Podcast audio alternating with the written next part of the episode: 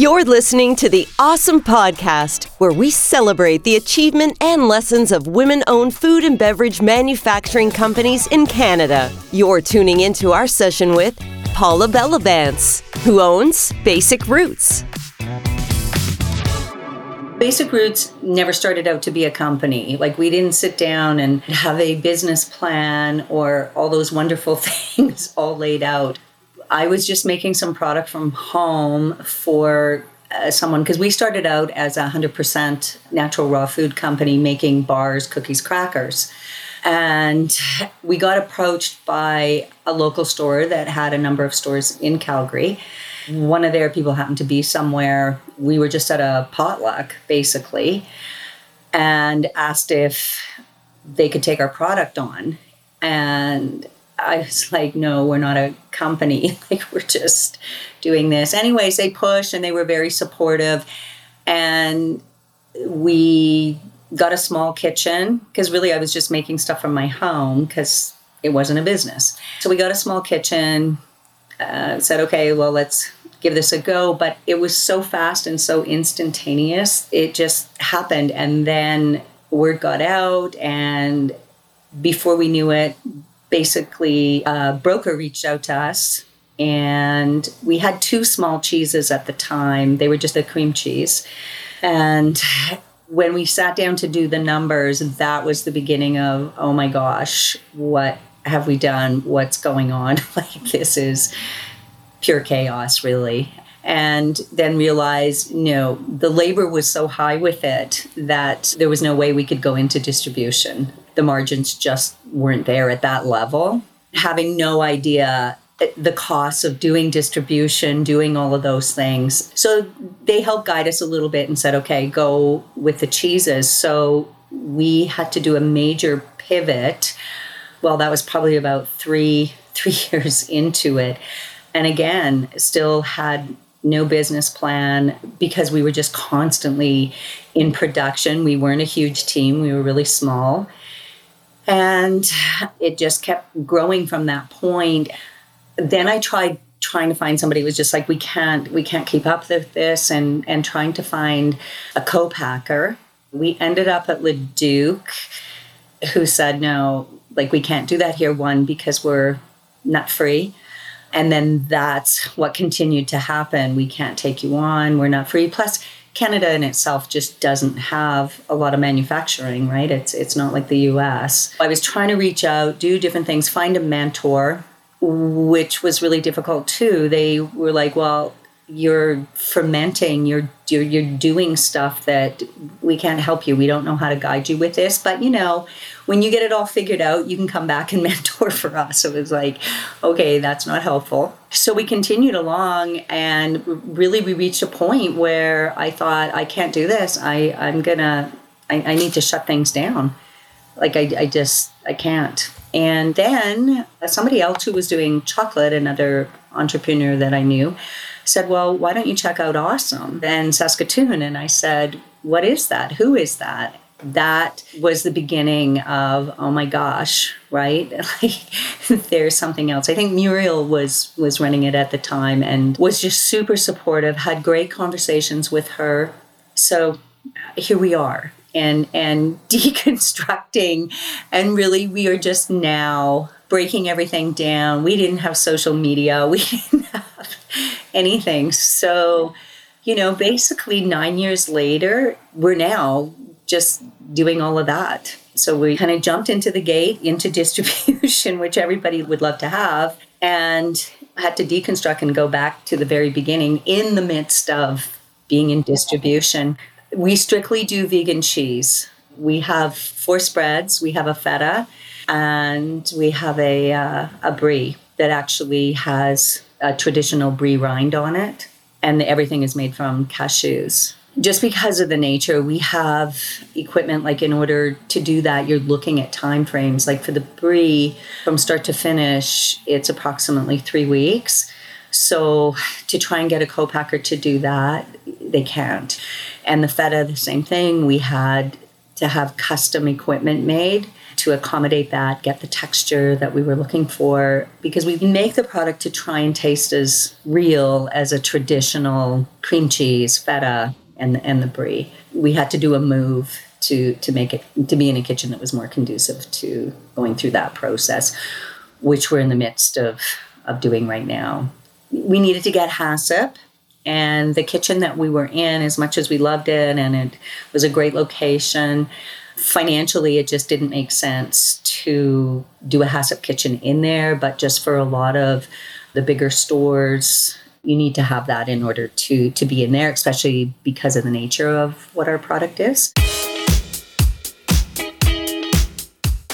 When you look at something like a, a plant based spread, and especially if you're using higher end ingredients. We made the choice at the very beginning that we wanted it to be 100% natural. We tried to stay away from gums. I know that gums, and there's argument for all of that. It's just keeping it as pure food as possible.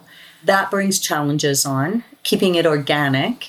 And then you learn along the way too. I mean, cashews by nature are non GMO and a lot of what we use is and then we had to make a decision to go from organic to non-gmo that is a higher focus for us. To keep our price point at a decent level you have to make some hardcore choices sometimes regarding those those raw ingredients and and having to look at what is conventional compared to this what is this compared to this and that's a lot from a price point.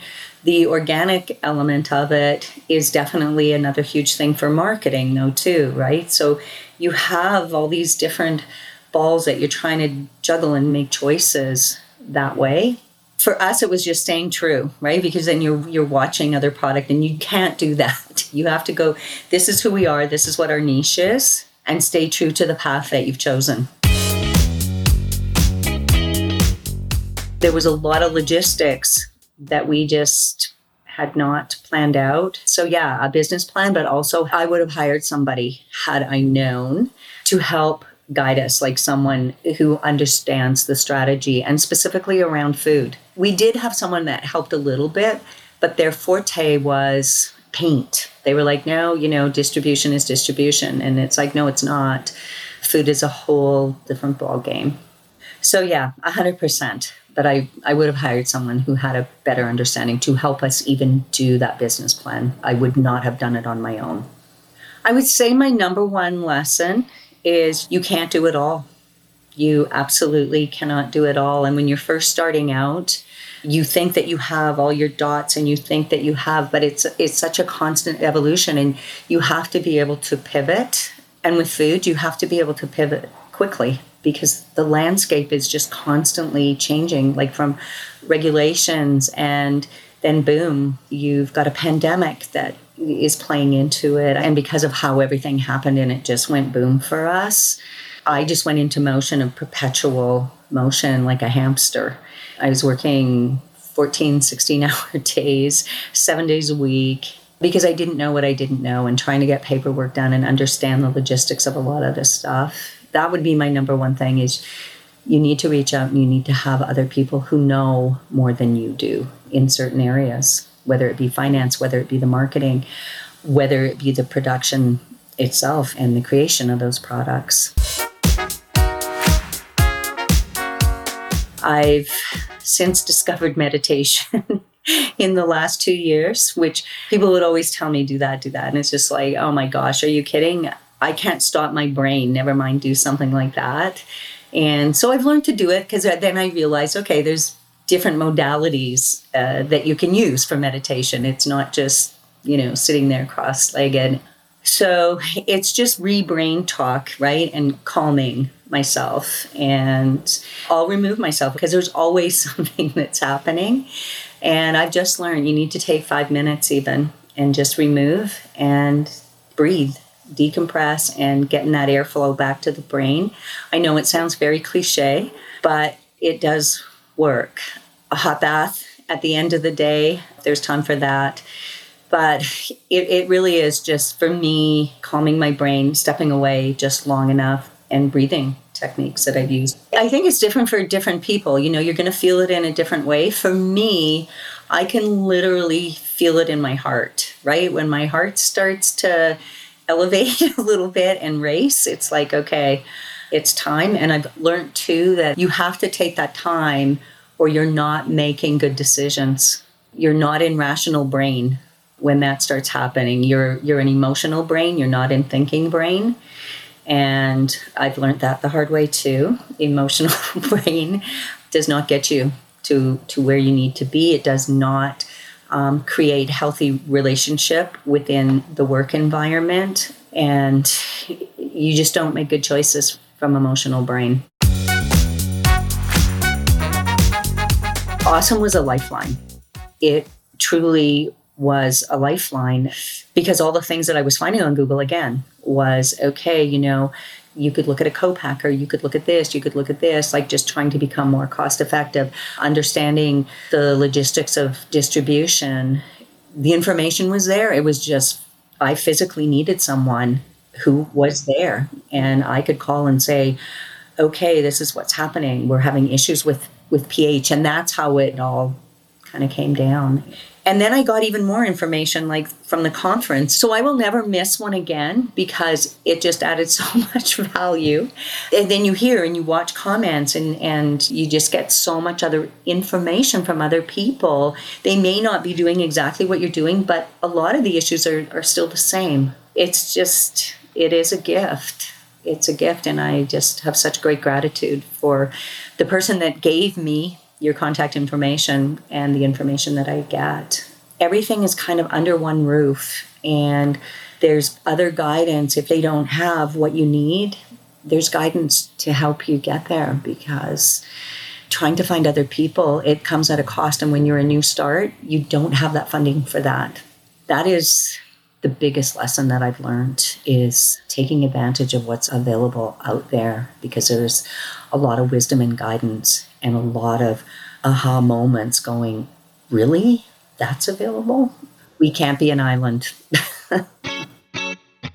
Thank you for listening to the Awesome Podcast, where we celebrate the achievement and lessons of women owned food and beverage manufacturing companies in Canada.